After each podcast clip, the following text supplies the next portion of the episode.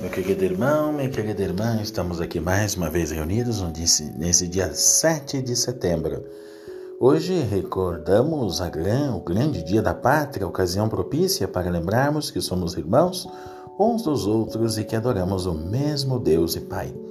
E temos a obrigação de dizer a esse mesmo Deus, Criador do céu e da terra, o nosso profundo obrigado. Primeiro, pelo povo generoso, humilde, paciente e trabalhador, que são os nossos irmãos brasileiros. Segundo, pela terra fecunda, os climas diversos, as águas abundantes e o céu propício, com que Deus nos brindou. E o terceiro agradecimento é o pelo dom mais valioso, que é o espírito religioso. É a confiança constante na providência divina. Confiança essa baseada no Evangelho de Jesus.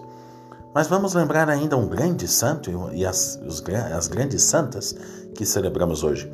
Começando o santo Clodoaldo, de Paris, na França, era filho do rei Clodomir e tornou-se padre e confessor.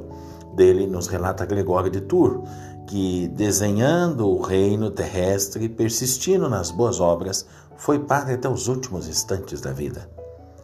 Mas ainda na França lembramos Santa Madalberta. Esta grande santa cresceu na abnegação, na piedade e na caridade. Foi monge superior de mosteiro. Morreu no ano 705 em odor de santidade.